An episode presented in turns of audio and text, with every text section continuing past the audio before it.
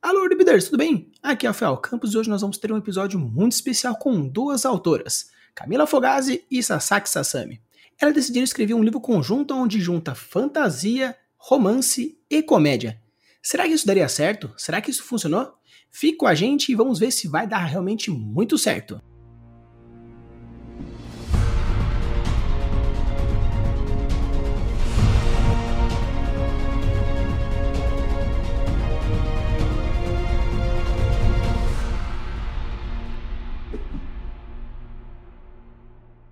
Episódio de hoje, nós vamos falar uma coisa super interessante que é escrever com quatro mãos e juntar dois estilos literários que normalmente você não vê. Você pode ver alguma aventura associada a uma comédia, mas normalmente uma paródia, não uma história séria, aonde você vai colocar elementos de comédia junto. Então, no episódio de hoje, a gente trouxe a Camila e a Sasaki, são duas autoras que decidiram unir esses dois elementos e ver no que ia dar. Vou dizer para vocês que foi uma junção bem interessante que com certeza você vai gostar muito de ler. No final desse episódio, vamos colocar o link na descrição para que você consiga ver também, ler e falar se vocês gostaram ou não.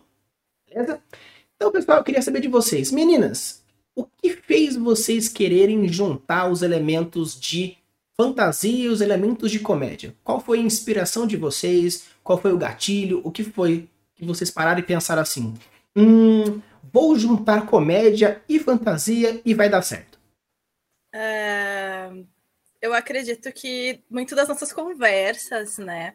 Eu e a Camila, a gente fazia meet direto para conversar, para debater os nossos universos individuais. E um dia surgiu a ideia de a gente escrever alguma coisa juntas, que era para ser uma fantasia séria, com um tema, né, polêmico, a ser discutido.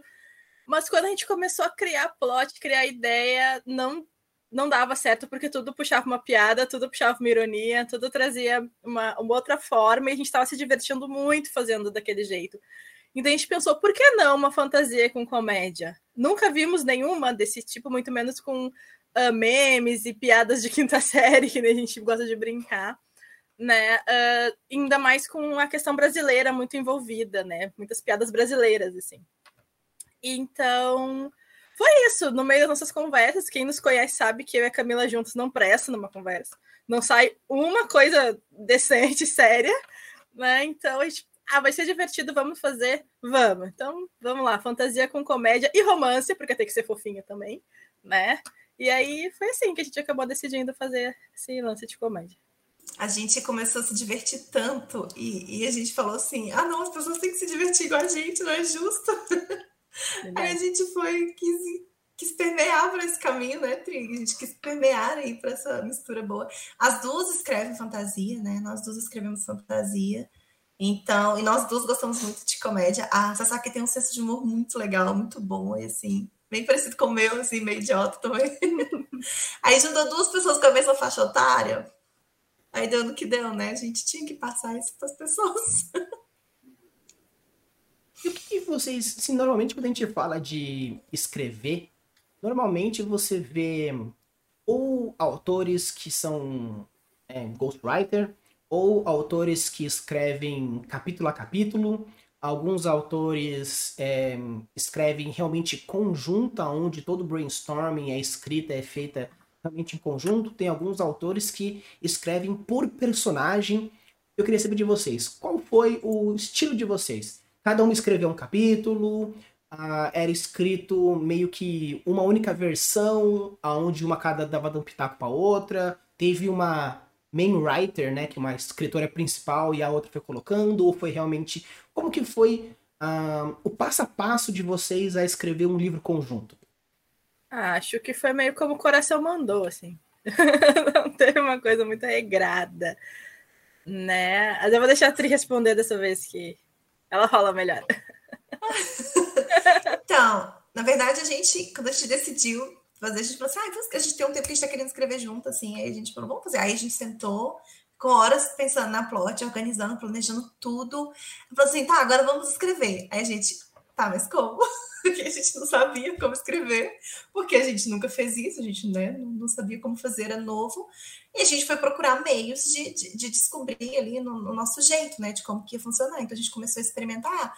Tipo, eu escrevi um capítulo, ela escreveu outro capítulo, depois a gente sentou e foi escrever juntas, nós duas juntas, e a gente foi fazendo isso. Só que a gente tem uma coisa que é muito legal, assim, que, que foi uma das coisas que, que mais fez a gente funcionar, porque a gente funcionou muito bem, gente. Eu nunca trabalhei com alguém, assim, num projeto tão puxado, né, tão importante pra gente, e sem querer matar a outra pessoa, né, pelo contrário. Aí a gente descobriu que as duas escrevem muito de uma forma que agrada a outra. Então, tipo, na parte que eu escrevia, chegava bem próximo do que a Sasaki queria. E na parte do que ela, que ela escrevia, chegava muito próximo do que eu queria. Aí depois a gente juntas fazia uma coisa que era de nós duas. Então, assim, quem conhece nós duas, quem conhece a escrita de nós duas, lê o livro, falou, olha, não sei quem escreveu o quê. E eu achei isso muito legal, porque a gente criou uma terceira.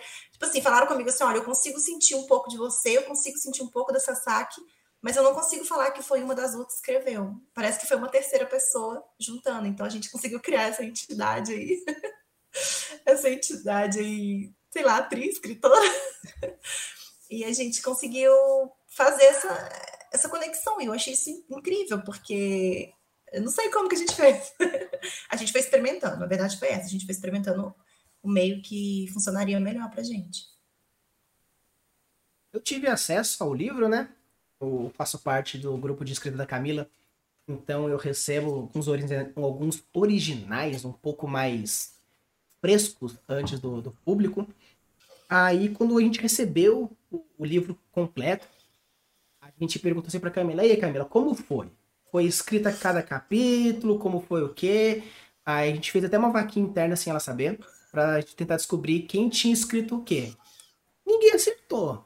Né? A gente não faz ideia de qual parte seja escrita de uma ou de outra algumas piadas que na hora da revisão a gente falou assim: ah, isso aqui é da Camila. Ela falou assim: não, essa piada foi da Sasaki. A gente fala, mas essa aqui foi da Sasaki. Não, essa aqui foi minha. Então, realmente, existem vários elementos que a gente percebe que fala: esse foi da Camila, certeza, porque é trejeito dela. Né? Se não foi ela que escreveu, ou a Sasaki copiou bastante, ou ela foi influenciada na hora da revisão. Mas, né, porque a gente conhece bastante o estilo dela. Mas realmente é uma entidade nova. Então, assim, de verdade, se um dia aí vocês esbarrarem com uma autora chamada Triautora, você pode saber que é o pseudônimo das Poxa, duas. não entrega. Já, já estragou o pseudônimo, né? Se a gente quisesse usar esse pseudônimo, a gente não poderia, já estragou. Maldade. Já estragou, mas assim, é, realmente, tipo, é, é, bem legal. E eu queria uma coisa que eu queria saber, que é uma curiosidade minha mesmo. É, eu tenho um senso de humor praticamente zero tirando piadas de cunho totalmente né, sombrios ou bullying mesmo, é, dificilmente eu dou risada. E, então, para mim, seria quase que impossível é, escrever uma história como essa. Aí eu queria saber de vocês. Vocês que têm já um senso de humor já um pouco mais refinado, vocês duas gostam de comédia, já são mais brincalhonas mesmo. Eu queria saber como que foi é, regrar os momentos de piada e de seriedade para que não virasse simplesmente uma paródia, mas não perdesse os elementos de comédia? É, foi difícil. Bem difícil. Porque a cada frase a gente queria botar uma piada. Não, não dava, porque, enfim, é muita bobagem junto. Mas como a gente tinha uma ideia a seguir, antes de começar a escrever de fato, a gente tinha uma estrutura montada, cada capítulo definido o que, que tinha que acontecer na história principal, sem as piadas, né, no caso. Nossa plot, plot twist, tudo já pré-definido, as coisas que teriam que acontecer na história. Então, a gente conseguia sentir, ah, nesse momento cabe, nesse momento não cabe, porque a gente precisa disso para o resto, para ser um momento sério, para que a pessoa entenda que vai ser grave isso para frente. Então a gente ia jogando assim, com quando a gente podia brincar, quando a gente não podia brincar, com base na estrutura prévia que a gente fez, né? A gente distribuiu cada capítulo e cada capítulo a gente detalhou que, que tinha que acontecer em cada capítulo para encaixar, para chegar no final. Então, assim, a gente sabia onde, quando podia colocar uma piadinha para dar uma descontraída, uma brincada. E às vezes até a própria piada ajudar a construir aquela cena, né? Uma cena mais para frente.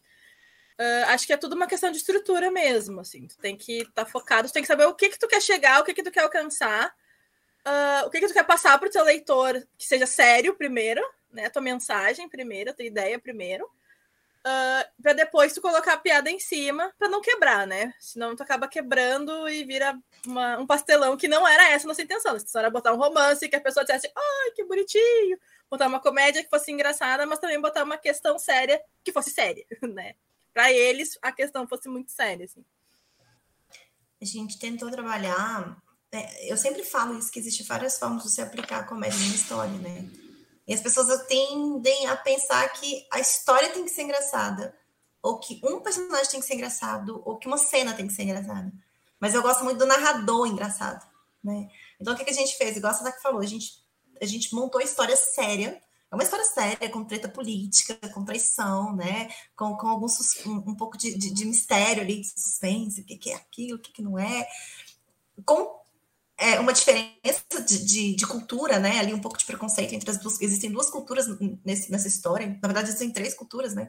Diferentes, três povos diferentes. Então a gente tem esse choque. Então é uma história séria, mas a gente quis trazer esse, esses elementos assim através do narrador, que acho que é o nosso principal alívio cômico. Nem é alívio cômico, né? É alívio do cômico, porque a gente é quase tudo cômico. As outras coisas que vêm como alívio. É, então a gente tem no narrador acontece, tem umas cenas que são engraçadas, né? Algumas cenas são engraçadas. E tem também alguns personagens, alguns momentos ali que soltam é, essa pitada. Então, acho que o que salvou a gente, assim, que conseguiu fazer a gente equilibrar as coisas foi o que você falou, o nosso planejamento. A gente fez um roteiro de cada capítulo. Primeiro, a gente fez um roteiro da história como um todo, né, Tri? A gente pensou na história, na plot como um todo.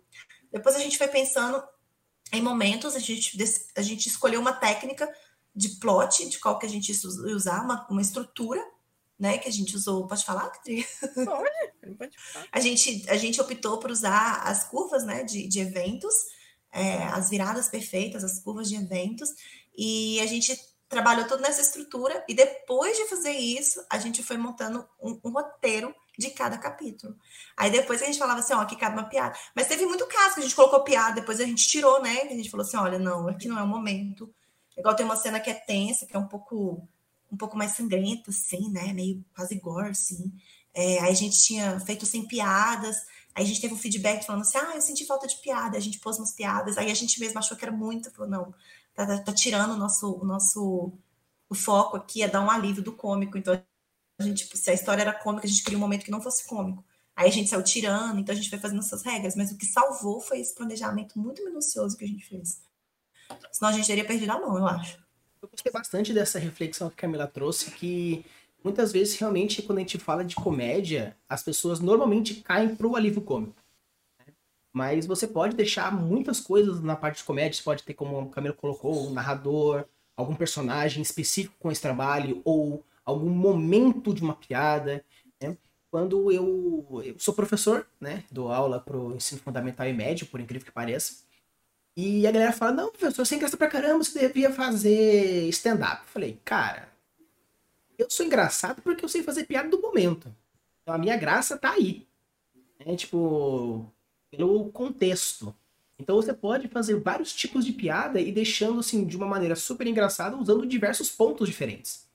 Então, pegando esse momento de né, regrar, usar técnica, eu queria perguntar para vocês: existiu, existe alguém ou alguma coisa ou alguma mídia que inspiram vocês na parte de comédia? Por exemplo, algum humorista, alguma série, alguma coisa que falaram, nossa, isso aqui eu gostei bastante, então eu tentei colocar um pouco no, no, no livro, é, uma sátira mais ou menos nessa pegada, uma cena naquela outra, ou um estilo de comédia assim, assim, assado. Tem alguém alguma série, alguma pessoa, alguma coisa que inspiram vocês na parte de comédia, que vocês falam, não, essa comédia aqui é boa e eu queria trazer um pouco para cá, pro livro?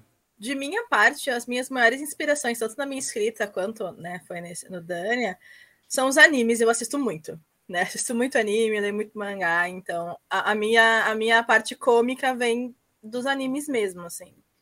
Né? Eu não tenho assim um comediante, ah, meu Deus, favorito.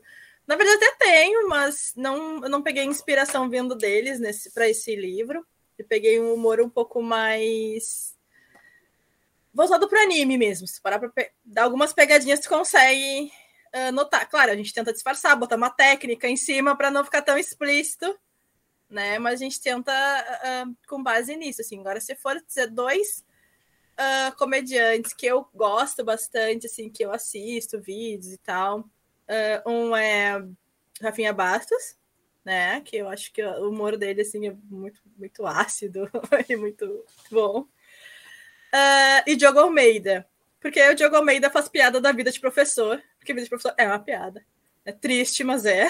Né? Então, o jeito que ele coloca as coisas, que ele fala dessa realidade. Eu também sou professora. Uh, no momento eu estou diretora de escola, mas eu sou professora.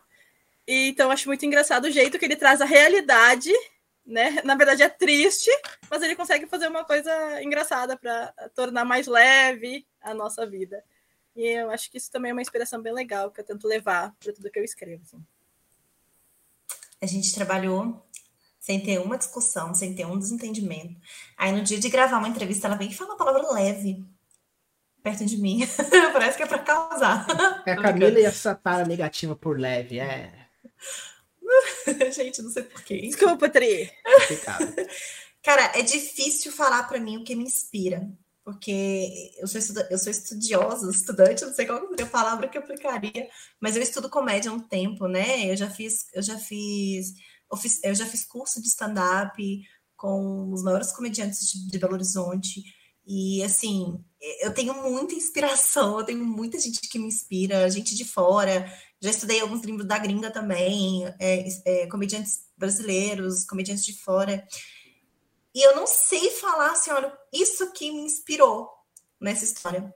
Mas uma coisa que eu queria fazer, que eu até falei com a Sasaki, né, quando a gente estava conversando, é que as minhas histórias que eu publiquei até agora, elas são muito sérias. Apesar de estar trabalhando no romance principal, que tem essa pegada um pouco mais é, cômica, as histórias que eu publiquei até agora são muito sérias. Eu já falei aqui sobre as mulheres do governador, que é uma, uma história que fala sobre abusos.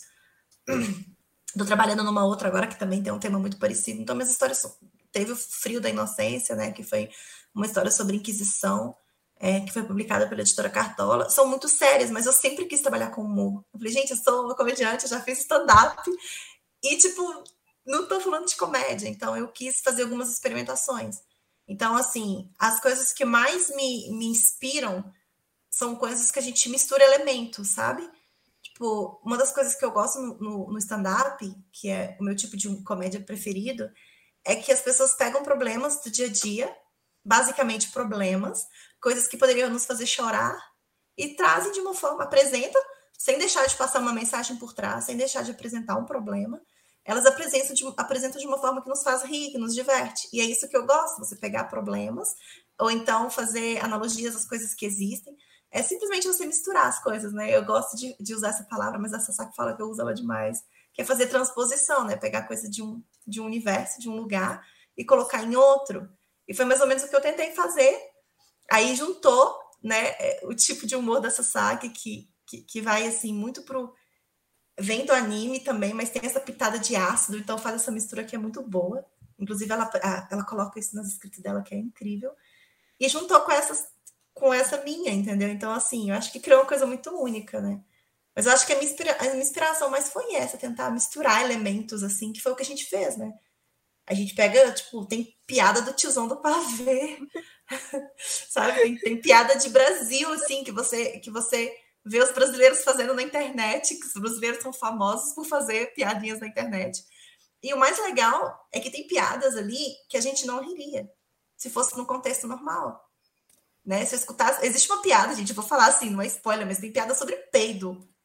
Tipo, eu jamais riria de uma piada sobre peido. Se você chegasse para mim contar uma piada sobre peido. Mas você pega aí um livro de fantasia, você tratando ali de um, de, um, de um contexto medieval, de uma treta política, aí você fala, tipo, não, não, não é o mesmo universo, não é a mesma coisa, sabe? Então, só de estar fora do lugar dele, eu já acho engraçado. Isso é coisa que me, que me, que me faz isso, rir, sabe? Eu acho, Tri, que isso acaba ficando engraçado porque tu traz num contexto como se fosse uma realidade acontecendo. Tu traz a vida, tipo, um momento que seria desesperador para alguém né? Aquela situação ali.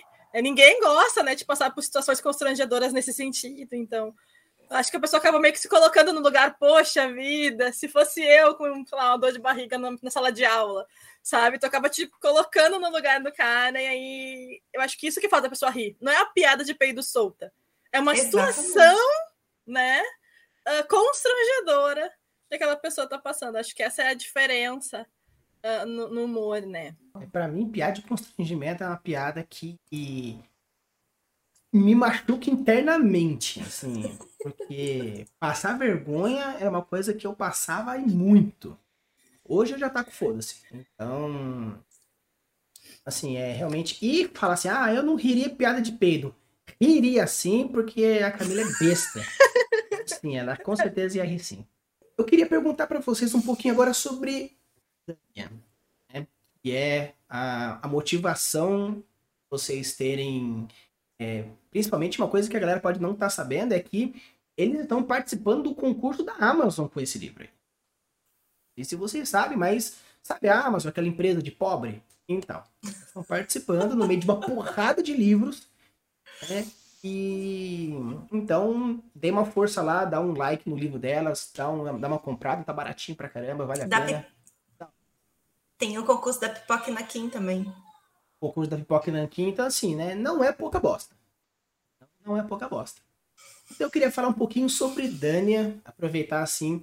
Dessa vez eu vou jogar a bomba para Sasaki, porque a Camila já passou por isso e ela, ela até já sabe que pergunta eu vou fazer. Ai, meu Deus! Se ela não souber, não tem problema, porque a gente vai reservar da minha coisa. Então, se você é novo aqui, como a Sasaki é nova aqui, eu vou explicar a pergunta, mas virei fazer. Aqui no World Building, aqui no Capitão do Mundo, a galera já está cansada de ouvir um termo chamado Genius Loss. Genius Loss é, é uma teoria trazida da arquitetura e da arte, aonde fala sobre a essência de alguma coisa. E basicamente é o autor ter a capacidade de resumir o seu livro em três conceitos ou três ideias que são o arcabouço, a base da sua história. Então, Sasaki, eu pergunto para você, qual é o gênius loss do livro Dânia? Eu acho que a gente for falar de Dânia, três, três palavras, ou pode ser expressões também, ou são só palavras? Sou... Pode ser ideias, como por exemplo, é, anarquismo é, generalizado. Pode, pode ser uma ideia. Hum, entendi, entendi. Uh, eu acho que Tânia tá, uh, tem uma ideia muito. Como eu posso dizer? Hum, hum, acho que é uma divergência de culturas, antes de mais nada, né? Uh, traição eu acho que é uma das bases. E preconceito. É. é, porque, tipo, é, é assim, é o conceito, é, tipo, se você tirar essas coisas, o livro Dani não existe, entendeu? Tipo, se você tirar essa, essa, esse, esse gênio nosso aí, sei lá como é que chama, se você tirar essa coisa, uhum. o, o, livro Dani perde a identidade, passa a ser qualquer outro livro Dani, entendeu? Qualquer outro livro, menos Dani. Entendi. Entendi. Mas então, eu acho que seria bagunça a palavra.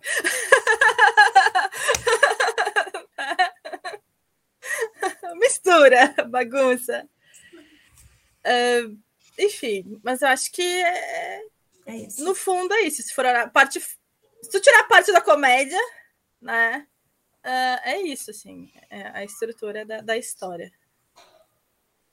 Maravilha. Então, sem dar muito spoiler, apesar de que vocês quiserem dar, vai de vocês. Mas eu queria saber. Quando a gente fala de Dani, a Camila colocou no começo que existem três culturas é, que interagem nessa história. Uma mais indiretamente, como uma motivação, uma força maior, e outras duas muito mais intrínsecas relacionadas aos personagens principais. Então eu queria perguntar para vocês: Quanto a essas três culturas, sem dar muita informação, é, qual das três culturas vocês é, pode responder isso individualmente, ou se vocês quiserem entrar num consenso, mas das três culturas, qual você acha que para você, se você, poderia escrever um livro solo onde passa nessa região, por exemplo, na vou escrever um livro ou uma história que passa na cultura do protagonista na cultura da protagonista, na, na terceira cultura. Pessoalmente falando, qual das três culturas você escreveria uma história onde se baseia dentro dessa região que vocês falam, não, eu acho que vale a pena trazer mais porque eu curti bastante essa cultura? Acho que a gente vai entrar em consenso, porque acho que a nossa resposta vai ser igual. Mas só para contextualizar, eu vou explicar quais são as três culturas, enquanto a Sasaki pensa na resposta dela, porque eu dou tempo para você, legal, para ganhar tempo para você pensar. A gente tem três culturas, que é o povo de Gaia, o povo de Beide e o povo de Tite. Tite são bárbaros conquistadores, para assim, ser mais coisa, eles são bárbaros conquistadores e eles querem conquistar a, a área onde fica Gaia e Beide, porque é uma península e eles querem acesso ao porto, enfim. É, Gaia e Beide são duas culturas muito diferentes, muito diferentes, mas que eles decidiram se unir para ter um exército, é, para unir os exércitos, né, para ter um exército poderoso, assim, para lutar, para conseguir é, manter ali as suas terras lutando contra Tite. Só que são totalmente opostos. O povo de Beide é um povo que tem uma fé num Deus criador único, é, e, eles são meio brutos, assim, pensam algumas coisas meio. Eles têm a mente um pouco fechada para algumas coisas. E o povo de Gaia é um povo muito ligado à natureza. Acredita que existem vários deuses, né? Os deuses da natureza, cada coisa é, é um deus diferente, então eles têm essa cultura muito aberta. E, e, eles têm muita conexão com a natureza, muita conexão com a natureza. É, tudo deles é voltado para a natureza, né? Isso, assim, são elementos que são muito fortes nesse universo, nesse, né, nesse universo apresentado ali. Então, eles têm esse contraste, porque o povo de Beige acha que o povo de Gaia é tipo uns. Ah, eles é tipo uns ripão, assim, sabe? Tipo, o povo de Beige tem esse preconceito. E o povo de Gaia acha que o povo de Beige é meio cabeça fechada. Então, eles ficam é, tendo essas divergências. Eles acreditam em coisas opostas. Então. uh, se eu fosse escrever uma história hoje, uh, deixar bem claro que meu povo favorito é Gaia. Ah, é o meu povo favorito. Mas se eu fosse escrever uh, uma história, eu escreveria sobre beijo, porque eu acho que é o povo que tem mais coisas para a gente trabalhar em cima, para ter mais ideias para discutir, né? Traz uma discussão maior. Uh, porque eu acho que é muito bom a gente sempre bater em cima daqueles que têm as ideias muito fechadas, assim, né? Tra tentar trazer uma discussão, uma reflexão. Quando o povo já é mais tranquilo, mais de boa, não tem muito, né? O que, o que refletir, assim, que a galera já é mais do bem. Mas quando tu tem a galera mais fechada, é legal tu fazer uma reflexão, não impor né, a tua ideia sobre eles, que eu também não acho legal tu impor nada. Mas trazer uma reflexão sobre aquilo, o que, que realmente, né? Algumas questões, uma criticidade, enfim. Então, Beige, eu acho que é muito mais aberta a discussão, tem muito mais aspectos que a gente pode discutir do que Gaia. Por isso eu gosto mais de Gaia, mas escreveria sobre Beige, com certeza. É, exatamente, eu falei que a gente ia ter a mesma resposta, exatamente isso. É, Gaia é um pouco mais. A gente até é, trabalhou mais nesse universo, não que a gente não tenha trabalhado em Bait, mas é porque a maior parte da história se passou em Gaia. Então, como a gente apresentou o protagonista da história, a gente vê a história através da, da perspectiva do, do protagonista, que é o Cade, né, o Dania, é, e ele é de Beide. Então, esse contraste é muito maior para ele. Então, por isso a gente apresentou mais Gaia. Então, Gaia tem ali umas coisas que eu adoro no world build de Gaia é, a gente vai citar aqui, né? Cada cidade do reino tem um nome de animal, e essas cidades elas têm algumas peculiaridades relacionadas a esses animais.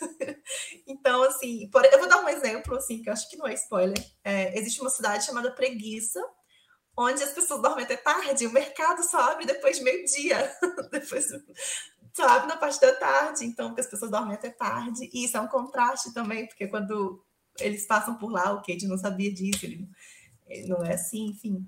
Então eu acho esse universo muito legal. É, todas as pessoas têm sobrenome, a maioria das pessoas tem sobrenome derivado de planta, que tem alguma coisa a ver relacionado com planta. E isso aí nos dá espaço para fazer algumas piadinhas, muitas piadinhas, algumas de quinta série, por exemplo, algumas bem brasileiras. Então, eu acho esse universo de, de Gaia, assim, é, mais construído, mais legal, mas a questão cultural, social, eu acho que Beide daria umas histórias mais legais para a gente trabalhar essas quebras, trabalhar esse contraste. Por isso que a gente gosta de trabalhar com essas duas, né? Que é exatamente esse contraste que a gente trabalha. Então, se você é world builder, quiser depois dar uma lida, e eu tenho certeza que vai valer a pena, vai lá na Amazon, vou deixar o link da descrição do episódio, vai ser legal, você vai curtir bastante, porque realmente uma coisa que eu estava lendo o, o livro do Daniel, eu faço, né, como vocês podem imaginar, eu sou o world builder do grupo. Eu sou aquele chato que faz com que os locais tenham função, que a cultura faça sentido, que a pessoa dê uma facada na pessoa, mate dependendo de onde seja, ou não mate dependendo de onde seja. Eu sou o velho chato que faz esse serviço. É para que a gente liga perguntando como matar uma pessoa. e o meu trabalho é realmente fazer com que o mundo faça sentido. E uma coisa bem legal no, no livro Dânia é que a cultura, como é mostrado, como a Camila mostrou, na questão da preguiça ou alguns outros animais que são base... na cidade são baseados nesses animais, a, a cultura faz sentido não apenas pela piada em si, porque obviamente existe uma piada, né? A preguiça, a cidade, começar a trabalhar depois do meio-dia e dormir depois das quatro, é, faz sentido a piada, mas a cultura não é simplesmente jogada. Existe os obstáculos por causa dessa cultura, ou uma motivação para um personagem, ou uma complicação que acontece. Então, uma coisa bem legal que as duas fizeram na questão de world building é trazer o world building por uma necessidade e por um funcionamento. A piada existe, obviamente, mas não são piadas jogadas ao vento. Então você consegue ver, por exemplo, é, o porquê eles pararam naquela cidade preguiça. E não foi apenas um comentário que a protagonista fez falando, ah, mas isso, isso e aquele outro. Ou alguma outra cidade específica onde existe um concurso específico que vocês vão ler, vocês vão curtir. Então tudo isso existe uma necessidade, um porquê. Ou para plot, ou para o desenvolvimento do personagem, ou para o desenvolvimento da trama, ou uma questão de obstáculos e tudo mais. Então, assim, quando você vai construir um world building, você pode construir da maneira que você quiser. Mas se você não traz uma necessidade, um padrão, uma questão para a história, é uma ideia jogada ao vento que se você tirar ou colocar não faz diferença nenhuma. Então, assim, na minha opinião, se eu fosse escolher entre as três culturas, eu escolheria criar uma, uma história mais em. Uh, em Aiga, porque. Gaia. Em Gaia, né? Em Aiga é da Camila, só, só da Camila. Né? Se você não sabe o que é Aiga, vai ver no episódio das Mulheres do Governador, que vai ser bem legal. É, eu colocaria de Gaia por essa questão de, da complexidade mostrada. Como, infelizmente, a história só passa, a sua grande maioria, em Gaia, você, a gente fica com aquele gostinho do tipo, puxa, eu queria saber mais sobre Beide. Mas como a história nasceu da cabeça delas, elas conhecem mais Beide do que a gente que só leu. Então, no meu ver, os a construção de. Os monges já diziam: não entendeu a piada? Leia o livro que você vai entender a piada. Se você gosta de alguns tipos de animais. Ah, outra coisa, se você gosta de ratel, você vai curtir muito essa história. Se você não sabe o que é ratel, procura no Google, porque senão você é um sem cultura. Eu não sabia quando a gente foi escrever. Elas também não sabiam, também é. A Adri falou assim: ah, não sei o que é o ratel. Eu tô assim, senhor, o que é um ratel? Aí eu dei uma gugada, obviamente, e encontrei o que, que era um ratel. Ou seja, eu era uma sem cultura. Dânia também é cultura, porque me ensinou o que é um ratel. Exatamente. E eu quero perguntar para vocês: que é Dânia? Bom, uh, quer saber, Dânia, o significado da palavra ou o que, que a gente usou, Dânia, no nosso universo? No conceito mais geral. Palavra, mais geral. significado interno. O que, que é Dânia para os ah, leitores saberem? Dânia significa abençoado. Não me perguntem qual língua, tá? Não sei.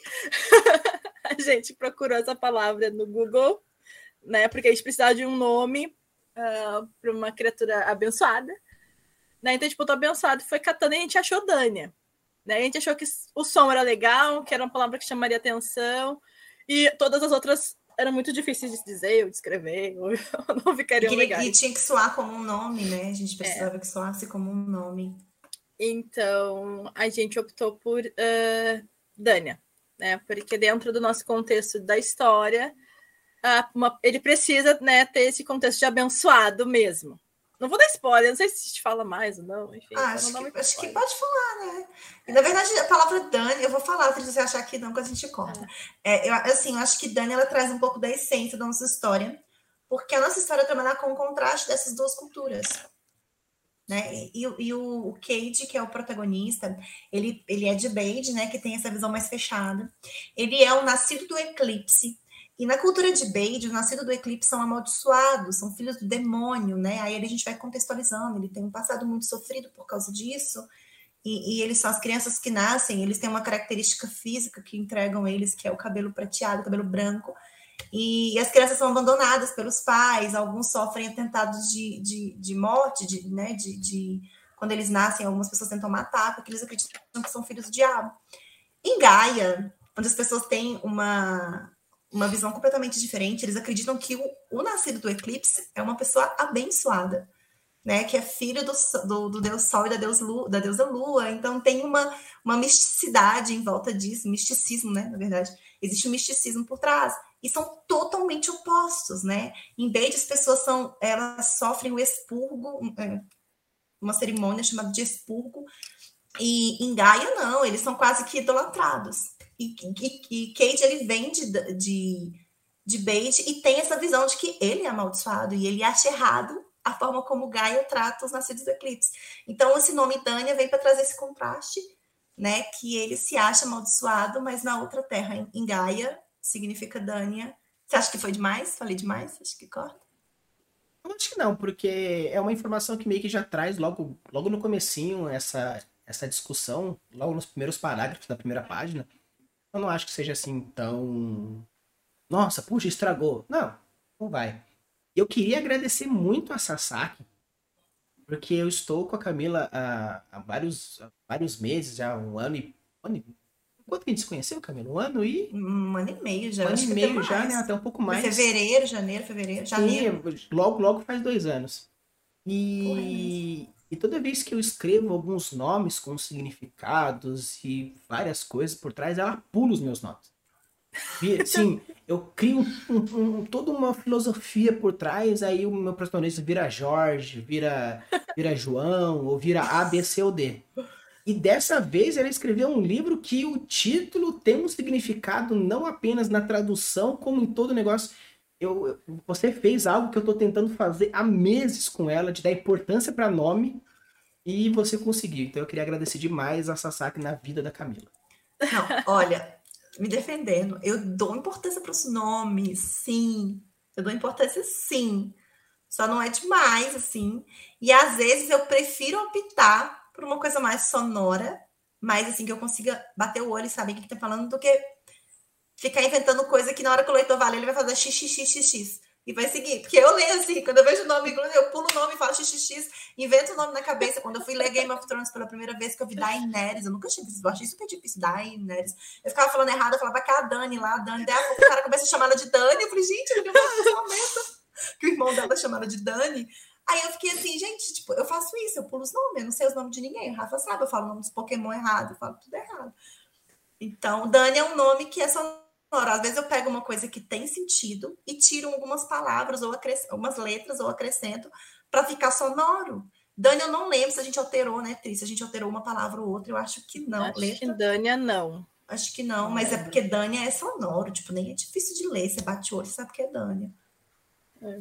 Não, e, e assim, eu tenho por hábito procurar alguma coisa quando eu vou colocar nome em personagem, né? É, os personagens todos eles têm uma, um motivo para ter um nome. Uh, até porque eu não tenho criatividade para nome. Então, a minha criatividade para nome é zero. Tá? Então, para eu conseguir criar algum nome decente, é, eu tento botar um significado nele e tento ver se sai sonoro, se eu gostei, se tá legal, se combina com o personagem, se tem alguma coisa a ver. Porque eu não tenho criatividade. Né? O meu vilão se chama corretor, porque eu era irritada com o corretor do meu celular. Tá? Eu odeio o corretor do meu celular, então, para mim, o maior vilão do mundo tem que se chamar corretor. Gente, é o melhor nome de vilão. É o melhor é. nome de vilão. O corretor é o melhor nome de vilão. O meu eu, chama Melhor. Melhor. É. Eu não Cara, tenho. Melhor. Zero, né? Criatividade para nome. Uh, então foi bem legal trabalhar nisso com a Camila, assim, que daí a gente juntou a questão de eu gostar de pesquisar com ela nem tanto, a gente meio que equilibrou isso e conseguiu achar um meio termo. Foi muito bom. Essa é uma das vantagens de você escrever um livro em conjunto. Ainda mais quando você quando tem duas mentes que trabalham com uma única unidade, porque uma coisa que vocês podem. É, a galera que vai passar. Nunca passou por isso, é uma pessoa abençoada. Mas quem nunca aqui fez trabalho sozinho porque não quis fazer em duplo, porque essa dupla é uma porcaria. Às vezes pode ser o melhor aluno do mundo, e você também, o melhor aluno do mundo. Mas o seu gosto é para A, a pessoa é para B, não decide qual que vai fazer, C é algo que vai ser impossível juntar, então prefere fazer sozinho ou fica um trabalho meio bunda. Então, quando você encontra alguém e tem que é tão bom quanto você e ainda consegue trazer elementos para melhorar o que você já tem de bom, você faz um livro incrível e se diverte pra caramba. É uma coisa que a gente parabenizou a Camila pra caramba, não tanto a Sasaki, porque a gente não tinha contato com ela, mas já deixo aqui as uh, minhas parabenizações, é que ela escreveram um livro muito rápido. Um livro grande, um livro bom, um livro cheio de técnica, engraçado, com um world completo, com uma história muito bem feita, com personagens cativantes. E, e você via que toda vez que a Camila chegava com um capítulo novo, ela chegava feliz pra caramba. Às vezes ela chegava estressada do, do trabalho, mas passava horas escrevendo e mandava mensagem pra gente de madrugada falando: gente, eu tô com dor de cabeça, mas eu tô feliz porque isso, aquilo e outro, essa saca é incrível. Então, você percebe que é possível fazer alguma coisa quando você junta, quando você une. Então, eu acho que é incrível. O que vocês fizeram, meninas, para mim é, é incrível. É algo que é, eu tento fazer com alguns, alguns conhecidos mais focados no world building, criações e tudo mais. Mas a gente tem algumas pessoas que não vai.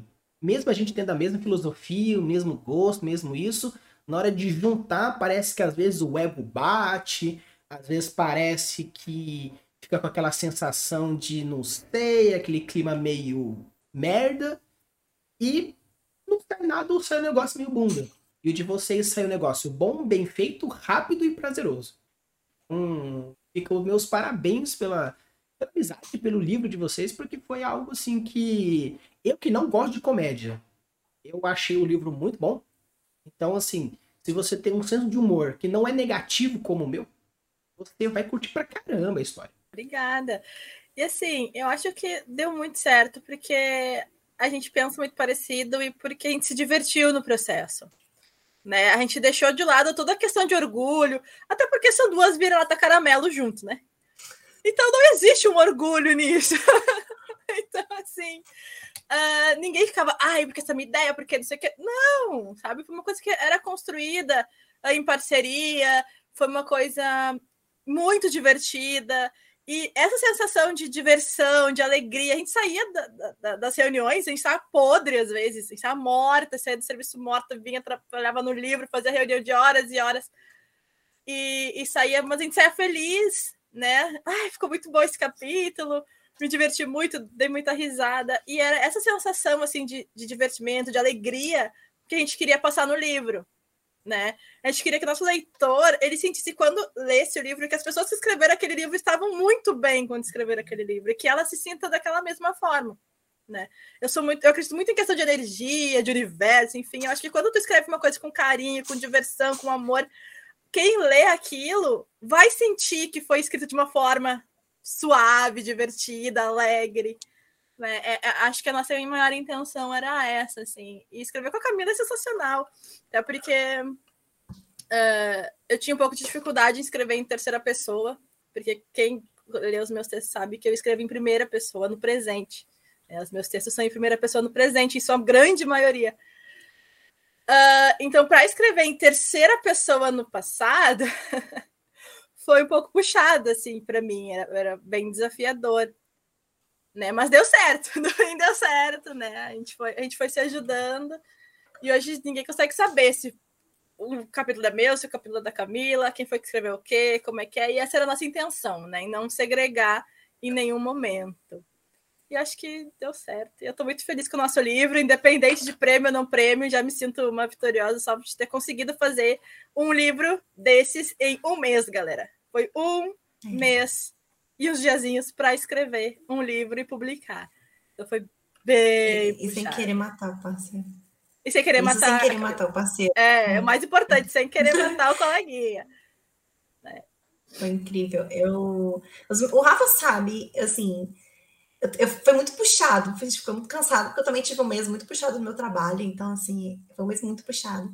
Eu lembro que teve um dia que a gente sentou, eu sentei, eu sentei aqui no escritório, era, nossa, minha cadeira tá toda destruída já. Eu sentei que era seis horas da manhã, eu saí daqui era uma hora da manhã. Sabe? Tipo, foi assim, já nos finalmente, né, Tri? A gente tava finalizando, assim. Aí foi uma parte de escrever um pouquinho, depois de revisar. E a gente ficava horas revisando. Gente, a gente lê palavra por palavra, sabe? A gente nossa, foi tudo muito, muito cansativo. Mas era incrível, a gente saía da reunião assim, com, com a energia renovada, sabe? Era, eu nunca fiquei tão cansada e tão feliz ao mesmo tempo. Foi, foi só incrível. É, eu lembro que quando ficou pronto, a gente falou, Tri, tá pronto, eu não acreditei. Eu fiquei assim, nossa, como assim tá pronto? E eu chorei, assim, eu fiquei muito emocionada, porque foi uma sensação gostosa, assim, sabe? De Primeiro, de conclusão também, e segundo, que foi, foi um projeto muito gostoso de trabalhar. A gente ficou depois de crise de abstinência, fiquei assim, eu quero mais, acabou, o que a gente vai fazer? É, foi muito gostoso. E eu aprendi muito com a Sasaki também, que você falou do negócio da gente aprender. E, cara, isso é incrível, porque a Sasaki, ela tem um jeito de escrever que ela traz uma simplicidade sofisticada, sabe? Que eu falo que eu gosto daquela ideia de que as coisas mais sofisticadas são as mais simples. E essa saca, é assim, ó, as frases dela, os parágrafos dela são diretos, são simples. Eles te passam uma ideia. E é uma das coisas que eu mais tenho dificuldade, porque eu tenho, eu, eu brinco que eu tenho dislexia, mas é, não é nem dislexia a palavra, mas eu, tipo assim, ao invés de confundir as letras, eu confundo as palavras de lugar, eu confundo os, as estruturas das frases, dos parágrafos. Às vezes é só trocar uma frase de lugar com a outra, o parágrafo fica bom, fica entendível. E geralmente eu complico as coisas. E eu aprendi com ela essa simplicidade, porque às vezes eu escrevi um trecho, ela falava assim, só a gente trocar essa frase de lugar. Eu olhava e falava assim, nossa, era só isso. E eu aprendi muito de trazer essa simplicidade, assim, sabe? Eu comecei a perceber que os meus textos depois, eu comecei a, a depois que a gente terminou, eu comecei a corrigir um texto, né, que eu estou revisando para publicar. E, cara, eu fui visitando frase a frase, parágrafo a parágrafo, e eu consegui pegar essa simplicidade que eu aprendi com ela e aplicar, sabe, é, nesse texto, melhorando ele. Porque eu achava ele muito mais complexo, agora eu acho ele muito mais é muito mais limpo, muito mais. É, até potente por causa disso, porque é mais claro as informações, sabe? E eu aprendi isso com ela, assim, uma coisa que, que mudou minha escrita e vai mudar pro resto da vida, sabe? Tipo, vou levar pro resto da vida, que era um dos meus maiores defeitos. Um dos, que ainda tem os quês. Mundo. palavra que. Isso é uma coisa triste, tá? Ah, eu preciso fazer uma fofoca aqui, porque fofoca, né? Todo mundo dá pra fofoca. Gossip. É, uh, a Camila dormiu numa revisão. Nossa, na última. Foi na última. Na última revisão. A gente estava ouvindo. Foi esse dia que eu comecei às 6 horas da manhã. É, a gente colocou para ouvir, né, o leitor ali, para ir pegando as palavras, porque enxergar já a gente não estava enxergando mais nada. Então, eu estava ouvindo para tentar pegar os erros. Daqui a pouco eu olho assim, tri, não sei o quê. Tri? Camila? Tive que dar um berro. Camila! Oi! Muito engraçado. Mas eu imagino o cansaço dela, porque eu também já tava piscando assim na hora. E foi tenso, gente. Foi, foi assim, ó, muito puxado, muito cansativo, mas, mas valeu super a pena. E questão de aprender, nossa, aprende muito com a Camila também. Como ela disse, sou muito direta e às vezes sou direta demais. E eu corro demais porque eu sou direta e eu odeio descrição, né? Eu pulo as descrições, que o livro começa com muita descrição, eu pulo, né? Eu vou pulando, leio puladinho. E eu aprendi com a Camila a ser um pouco mais descritiva, né? Descrever um pouco mais, mas sem pesar a mão, né? A, a ampliar. Então, acho que a gente se complementa nisso. Ela tem aquele estilo mais contador, eu tenho aquele estilo mais direto. Eu sou mais do diálogo, ela é mais da, da do texto corrido. Então, a gente aprendeu a equilibrar isso, assim, né? E eu trouxe isso para minha escrita também. Para mim, isso acrescentou demais, demais. E acho que uma das coisas melhores de escrever em dupla é o aprendizado também. Aprende muito, muito, muito com a pessoa que tu está trabalhando, porque ela usa uma técnica diferente da tua, ela escreve diferente de ti, mas ao mesmo tempo ela tem sempre algo a acrescentar. É, isso, isso é muito legal. Isso é muito bom mesmo, a gente aprende pra caramba. Quando a gente fala de aprendizagem, é, é algo interessante, ainda mais que é algo que é crescimento contínuo. Eu queria perguntar para vocês, meninas, tipo, algo que é realmente muito gratificante, principalmente quando a gente fala de escrever um livro em um mês é, é surreal. Eu escrevi um conto de acho 5 mil palavras e eu demorei um mês e meio escrever um livro inteiro em um mês. Né? É algo assim surreal. E daí eu queria perguntar para vocês, se vocês tivessem mais calma, né, né vocês tinham data para entregar, se vocês tivessem mais calma, vocês acham que vocês mudariam alguma coisa ou apenas refinariam o que já está pronto? Por exemplo, talvez colocasse um elementozinho aqui, um elementozinho ali, ou vocês acham que não, eu mudaria alguma, algum ponto que acho que ficou mais falho, ou ficou com algum buraco, ou não? Uh, eu acho que eu refinaria. Meu ponto de vista, eu só refinaria, eu não mudaria nada do que a gente escreveu, porque eu acho que tá fechadinho, tá, tá redondinho, pelo menos se esforçou para que ficasse redondinho, né? Uh, eu acho que quanto mais tu aumenta, mais problema tu gera para ti mesmo. Então, se a gente conseguiu fechar e tá redondinho, e a gente não tem necessidade de, de colocar isso para explicar alguma coisa, não tem por que tu ampliar o texto. Né? Então, eu acho que a gente refinaria sim, com certeza. A gente colocaria mais cuidado, né? Uh, em alguns trechos. Refazeria de repente um ou outro trecho que talvez não tenha ficado tão bem escrito assim. Uh, daria para dar mais essa lapidada no texto, mais uma ajeitadinha, né? Que a gente não teve esse cuidado. A gente não conseguiu fazer todas as revisões que a gente queria, apesar de ter feito várias, a gente não conseguiu fazer todas, né? De trechinho por trechinho, como a gente queria fazer, né? Focar numa coisa e olhar todo o livro. Acho que seria mais um, uma lapidada mesmo, uma refinada no que já está pronto. Meu ponto de vista, não, não sei a Tri. É, eu faria mais revisões sistemáticas, né? Que é essa que ela citou, que é, é, é revisões direcionadas, ou agora a gente vai catar só os Qs, agora a gente vai catar só repetição de, do pronome, sei lá, alguma coisa assim. Eu gosto de fazer esse tipo de revisão. É, eu faria mais isso. E eu também acho que só refinaria. Eu acho que talvez eu daria um pouco mais de enfoque em algumas coisas é, da história, até mesmo algumas coisas que levam para o plot twist. Tipo assim, não que a gente não deixou, né? As migalhas no meio do caminho a gente deixou, mas eu daria um pouquinho mais de enfoque a isso né? Eu, eu, daria um pouquinho mais, assim, mas é mudança simples de, tipo, talvez um parágrafo ou outro em algum lugar, não na estrutura da história, não na plot como um todo, assim, eu não mudaria, mas talvez é só reforçar um pouquinho mais um ponto ou outro que, que eu acho que seria importante reforçar e não, perder, não perderia a história como um todo, sabe? Talvez um pouquinho mais nesse contraste, assim, a gente apresenta bastante a história de Gaia, não que a gente não apresenta Beide, mas é porque eu acho que, como o Bade já é a visão, o protagonista já conhece, ele não fala tanto da terra dele, né? Ele fala do que é novo para ele e tal. Mas eu estaria algum pouquinho, uma coisinha ou outra para reforçar um pouquinho mais esse contraste, assim. Mas assim, é, é, pinceladinha tipo de uma frase e, e, é mais refinada mesmo. Eu acho que a, a Tri falou uma coisa muito importante, a gente mexe demais e acaba estragando. Apesar que eu mexo, eu mexo muito, né? Vocês sabem que minha história começa de um jeito e termina de outro. Mas eu fiquei bem satisfeita, assim, bem mesmo. Talvez por isso, porque eu não escrevi sozinha. Lá vem a virada caramelo. É, eu acho que é por isso. Mas eu acho que eu só faria refinamento mesmo, não mudaria, não. É, eu, eu, o que eu tenho vontade, assim, de trabalhar mais. É, não nessa história em si, mas usar esse universo, né? Usar essa, é, essas coisas que foram criadas, aí eu tenho vontade de trabalhar, assim. Eu já pensei em umas historinhas, assim, de de dentro desse universo, mas não, não com esses personagens, com outros personagens, mas explorando ali. Eu já até comentei, acho que eu comentei com a Cri, com a Tri, comentei com o Rafa um dia, que fazer uma historinha ali no, na cidade de preguiça, sabe? Para poder aproveitar esse, esse, esse universo que eu achei super legal, super divertido. Bom, a minha cabeça Isso. já criou vários fanfics assim da história, com vários personagens paralelos. Verdade, a gente já falou sobre essas fanfics. Então, se vocês acharem uma fanfic sobre Dânia com o nome de alguma autora parecido com alguma coisa tri, tipo tri-autor, alguma coisa assim, não somos nós, tá? Então, com isso, vocês já meio que entram na próxima pergunta que eu queria trabalhar.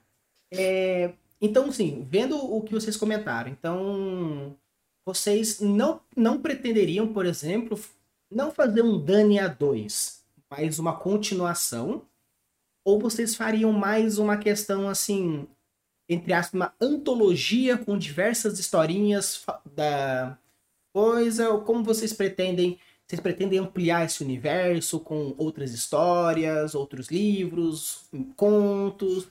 Ou meio que, por enquanto, é mistério? Assim, Ah, vou falar, senão for falar depois a gente conta. Uh, já tem meio que uma ideia iniciada, nada estruturado, nada 100% pensado, só uma ideia mesmo dita. Uma premissa. Né? Uma premissa conversada sobre um possível Dania 2, mas não com os mesmos protagonistas e tal, uh, dentro do, do mesmo universo. Né? Trabalhando assim, o mesmo universo, a mesma história, o mesmo world building, mas não exatamente com o mesmo protagonista. Talvez. É uma é, possibilidade. É, cronologicamente seria depois de pois. Dânia, né? A nossa ideia cronologicamente seria depois de Dânia, mas não seria a continuação da história do, do, protagonista dessa história, por exemplo, né? Não diretamente, né? E não seria, talvez, não com eles como protagonistas. A ideia inicial, assim, né? A gente tá namorando essa Mas ideia. A gente, a gente não sabe, porque, como a gente falou, é. Dânia não era para ser Dânia, era para ser outra coisa e virou Dânia. Então, daqui a pouco a gente começa com essa ideia aí e já vira outra coisa, mas por enquanto. Vira Dânia de novo. mas eu tenho, eu tenho vontade de escrever outras histórias dentro do universo, porque eu curti muito o universo, assim, a gente tem vontade, né, de explorar isso, assim. É. Tanto em Gaia quanto em Beide, assim. A gente tem umas premissas legais, quem sabe a gente trabalha nelas. Mas deixando claro que Dânia não é uma série né? A história finaliza ali. É, é, claro que a gente deixa migalhas, né? A gente deixa algumas coisinhas em aberto, assim, para que pode ser que exista um futuro. É, mas é uma, se a gente fizer alguma coisa, vai ser uma continuação direta, né? Não, não, não vai ser uma, uma série. A história ela finaliza por si só nesse livro. Agora uma pergunta mais particular para cada uma, que agora eu quero saber o gosto e a opinião de vocês. Então, Camila, começando com você, porque você é com C e a Sasaki é com S. Então, Camila, diz para mim, dentro do mundo de Dania, qual que é o que você mais gosta de Dania e o que você não gosta, não de assim, ah, eu não gosto disso. Porque se você não gostasse, você não teria feito. Mas assim, qual que é o ponto que você mais gosta e qual que é o ponto que você mais gosta não gostar? Cara, eu acho que uma das coisas que eu mais gosto e, e, que eu, e assim, as pessoas que leram e me deram retorno falaram sobre. Primeiro que eu gosto, eu vou falar do humor, né? Dessa transposição que a gente faz, essa quebra do narrador, isso aí é a coisa que eu mais gosto. Mas tirando isso, assim, que é uma coisa de técnica, de escrita, não é da história em si, eu gosto muito da interação dos personagens, do, do, dos principais ali. Eu gosto da forma como eles interagem. Eu gosto, eu gosto dessa relação, sabe? Assim, porque ela é meio de contraste, assim, você vai vendo que um vai afetando o outro de certa forma. Eu acho isso muito legal, muito divertida. E ao mesmo tempo é gostosinho, porque é um romance, né? E eu gosto desse tipo de romance. Mas ao mesmo tempo eu gosto de como isso funciona é, sem perder a essência da história, sabe? Porque uma coisa que eu falo, assim, eu sempre falei, é que eu não gosto quando o conflito do romance é só o romance, sabe? Tipo, ai, não sei se eu quero ele, não sei se... a gente acaba, acaba virando drama e tal, não tem nenhum ponto de retorno. E eu gosto de como que as coisas funcionam, entendeu? Tipo assim, não é só o romance dos dois, existem um monte de elementos por trás que fazem com que a plot funciona. Então eu gosto muito disso. Então a relação desses dois personagens. Eu vou falar dos três, porque tem o um terceiro personagemzinho que entra como um alívio cômico. E eu acho que a interação dos três ali, né, durante é basicamente uma viagem ali é, a história é basicamente uma viagem. Então, a interação desses três personagens não é um triângulo amoroso, pelo amor de Deus, não é isso que eu quis dizer. Mas a interação desses três personagens presentes nessa história, nessa. Com, que, que, aparecem mais, né? Presentes com mais frequência nessa história. Eu acho essa interação muito gostosa, que traz um contraste que eu adoro. Porque eu adoro aquela relação que tem uma pessoa que tá puta, assim, de raiva, e a outra que tá tá nervosinha. Sabe, eu gosto muito desse tipo de interação. Então, assim, é uma das coisas que eu mais gosto. Eu ia dormir pensando nas cenas, assim, gente rindo, assim, eu acho isso muito gostoso. Sasaki, qual que é a parte da história, world building, personagem que você mais gosta do Dania? Tá, eu não vou dizer a mesma coisa que a Tri, porque seria muito igual, apesar da gente pensar igual, né? Pra quem não sabe, nós somos a mesma pessoa, que deu um bug na Matrix aí a gente acabou vindo parar no mesmo universo. Mas, uh, para não dizer a mesma coisa que ela, eu gosto muito, muito, muito, muito das cidades de Gaia. Tá? Eu me divirto muito com as cidades de Gaia. Eu, quando a gente começou a criar as cidades de Gaia, eu gostei de dar muita risada. eu gosto muito delas, acho elas muito divertidas. Eu colocaria mais, sabe? Eu criaria, né? Eu faria, histórias com mais cidades, com mais características, assim. E, e eu acho, eu me diverti muito pensando, criando esse universo, assim. Porque é, como eu digo, é besta, mas é sério. Né? É, é um besta, assim, engraçado, que parece, ai, que bobagem, mas no, se tu olhar, não, não é, faz sentido, é sério. As pessoas vivem daquele jeito mesmo, então, assim, uh, é isso que eu gosto na, no, no livro, assim, a cidade, a interação cultural, assim, deles, eu acho bem, bem interessante. Adoro o, o, o terceiro personagemzinho que ela falou ali, que não é o triângulo amoroso. É o meu personagem favorito do livro.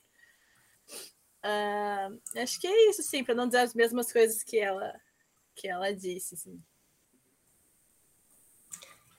Olha, o ponto não é um ponto negativo, né? É um ponto da história que eu amo odiar, assim, né? Que eu amo odiar, mas foi criado com esse propósito, que é a forma como o protagonista se vê, sabe? Ele se vê muito embaixo, assim, talvez um pouco de. A gente pegou um pouco da nossa baixa autoestima, não sei. Ele é meio vira-lata caramelo, igual a gente, assim. Mas não porque ele se acha, não, não que ele se acha é, é, ruim em alguma coisa, muito pelo contrário, ele é extremamente competente, né? Ele é um dos melhores lutadores, né? não é à toa que ele é o guardião do príncipe, enfim. É, não nesse sentido de, de, de, competência, mas no sentido de internamente.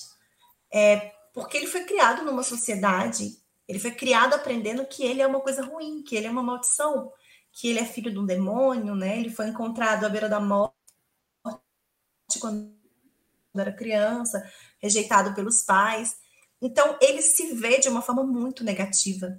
Isso e tudo isso, toda essa imposição que tudo isso vem sendo imposto pela sociedade onde ele foi criado, pela religião com a qual ele foi criado, pelo local onde ele foi criado, que eles tinham ali os rituais de expurgo, que era que eram os rituais de, de, de, de tortura, né? Praticamente de tortura, de dor física, para tentar expurgar o mal que existia dentro dele.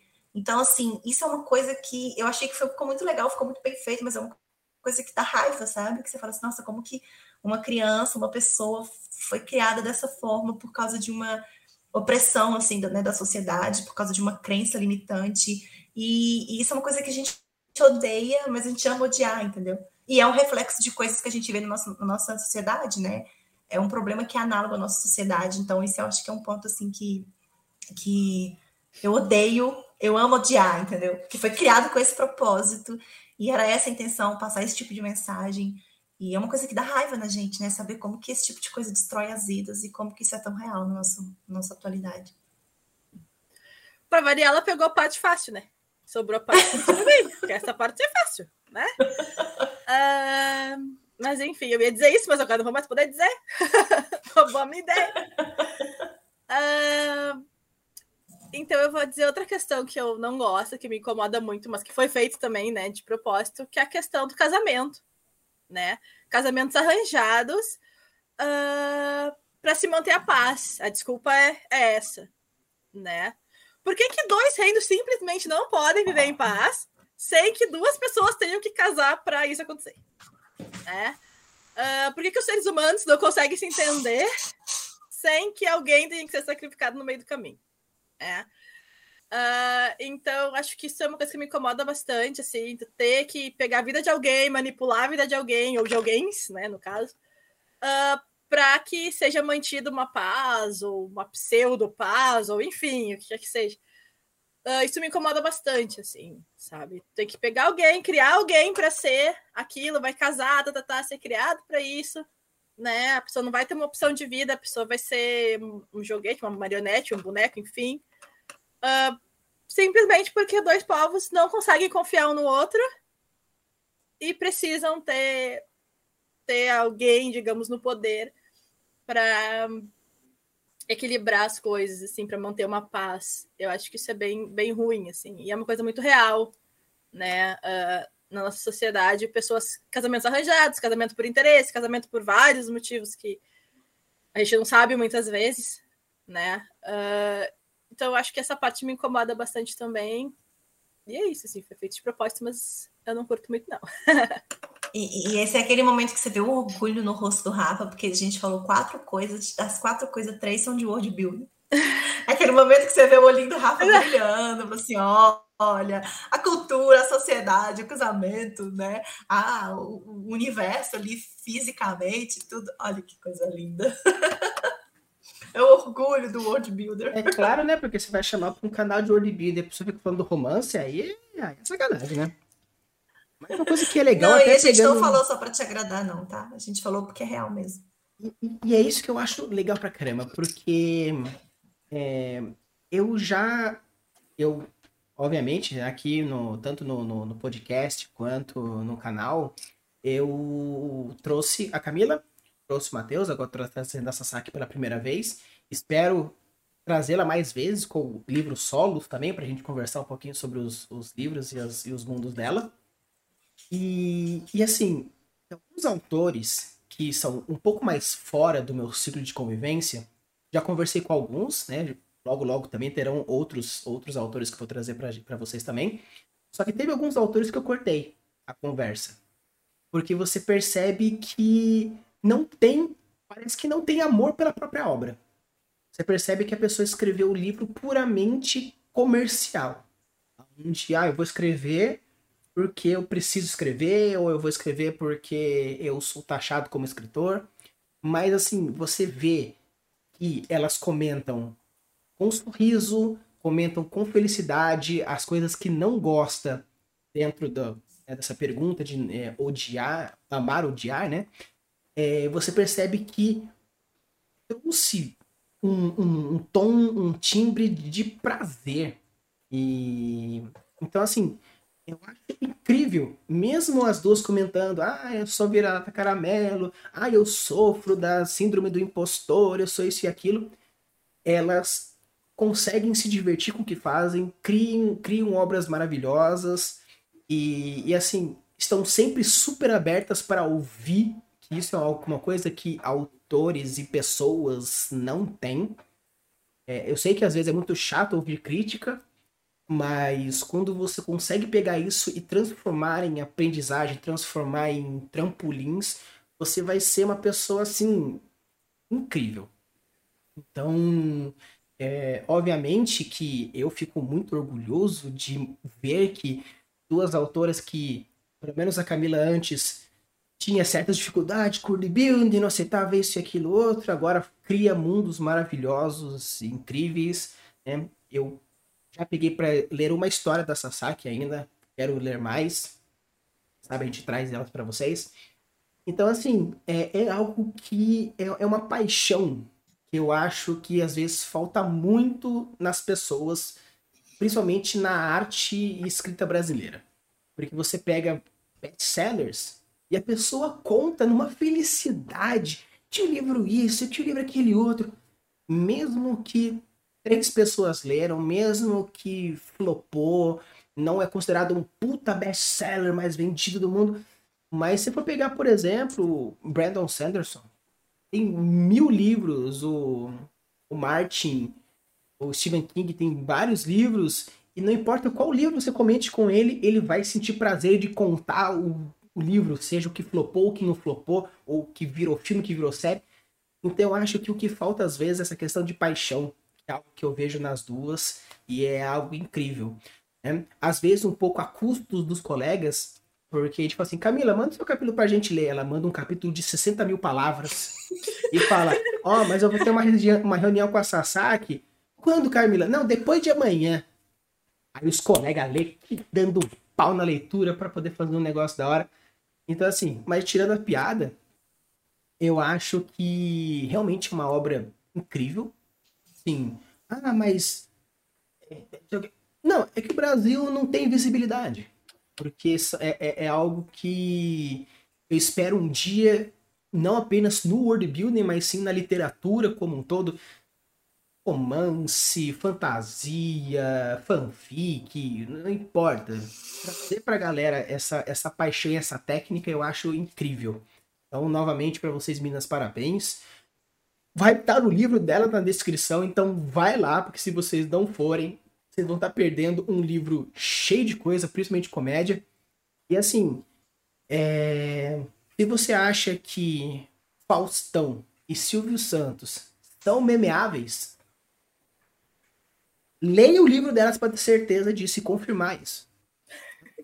É algo que. Olha, é uma fantasia épica, né? Quase assim medieval, com referência a Faustão, com referência a Mamonas Assassinas, com referência a memes brasileiros. Você não vai ver isso em nenhum outro lugar.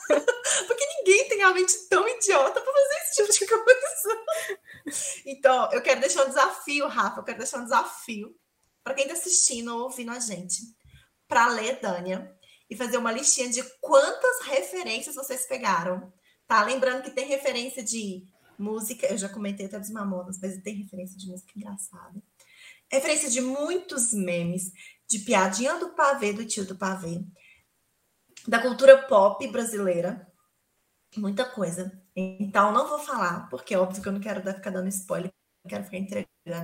Mas eu quero que você faça lá uma listinha ou, vai anotando tudo que você pegou de referência e procura a gente, pode ser nas redes sociais, então coloca no, no aqui no comentário do, do, do vídeo no YouTube, né? E eu quero que você conte as referências. Eu quero ver quem pegar mais referência. Eu quero ver quem é a pessoa que vai pegar mais referência. Onde você trazer pessoas várias vezes, é que ela já faz a divulgação, já manda você deixar um like, já manda você escrever, já deixa um comentário no episódio. É isso que é incrível. Vai ter prêmio! Ih, maravilha. Aí daqui a pouco a gente vira parceiro desses, desses escritores e a gente começa a ter código de, de promoção. Não, com o meu código Word Build. Um sonho que eu ainda vou ter de ter essas parcerias e conseguir dar desconto para vocês. Mas por enquanto a gente ainda é pequenininho. Então, Sasaki, queria fazer uma brincadeira com você. Oh, Já fiz várias vezes com a Camila, então ela já tá calejada, então eu vou pensar numa, numa é próxima... É o bate-bola? É o bate-bola? É bate-bola, que alguns, alguns bate-bola da maneira certa, outros bate-bola de uma maneira super errada. Mas ok. Então, vamos lá. É fácil, Sasaki. Eu faço uma pergunta, você responde a primeira coisa que vier na sua cabeça. Ah, cuidado, hein? Não tem problema, não tem problema. Descobri recentemente Lembre-se que, que meu... nós somos a personificação do gatilho da quinta série. Mas não tem problema. Descobri recentemente que 90... 93... 93% dos meus inscritos são mais de 18. Então não tem problema. Descobri isso recentemente vendo os analytics do YouTube, do podcast e do Spotify. Então, tranquilo. Pouquíssima gente é menor, é menor de idade. Então não tem problema. Beleza. Então, lá, Sasaki. Autor ou autora favorito? J.K. Rowling.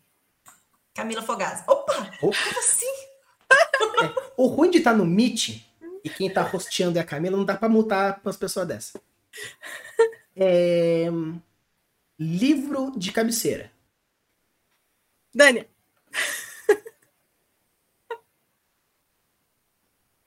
As mulheres do governador também serviria. Tá? Serviria, mas a brincadeira é dash. Fica quieto.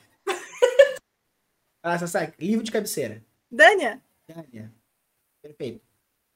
Personagem seu favorito. Ruby. Ah, é. Se você não sabe o que, que é, a gente vai correr atrás dessa personagem aí. Personagem que mais odeia, seja ele de qualquer universo. Que eu mais odeio de qualquer universo? Qualquer universo. Ai, gente, eu não sei. Acho que. A gente, eu não odeio, deixa eu ver. Hum, Harry Potter. O Harry Potter o Harry Potter. O Harry Potter. O. Lembrando que a autora favorita é a J.K. O universo é ótimo, o personagem o é, é ótimo. Não, mas eu concordo. Harry Potter, para mim, o Harry Potter, eu prefiro. Eu preferia torcer pra Nagini do que pra ele. Uhum. Também não gosto dele. Apesar que a Nagini tem uma puta história por trás e um world building incrível. Diga por passagem.